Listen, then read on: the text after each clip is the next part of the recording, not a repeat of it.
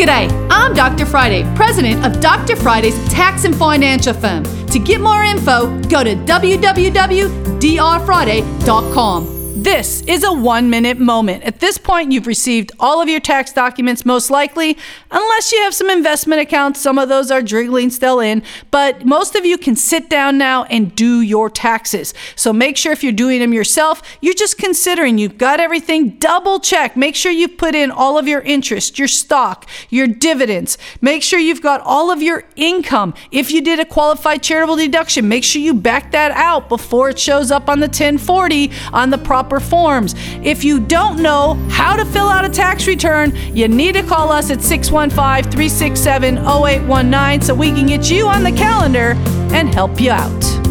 You can catch the Dr. Friday call in show live every Saturday afternoon from 2 to 3 p.m. right here on 99.7 WTN.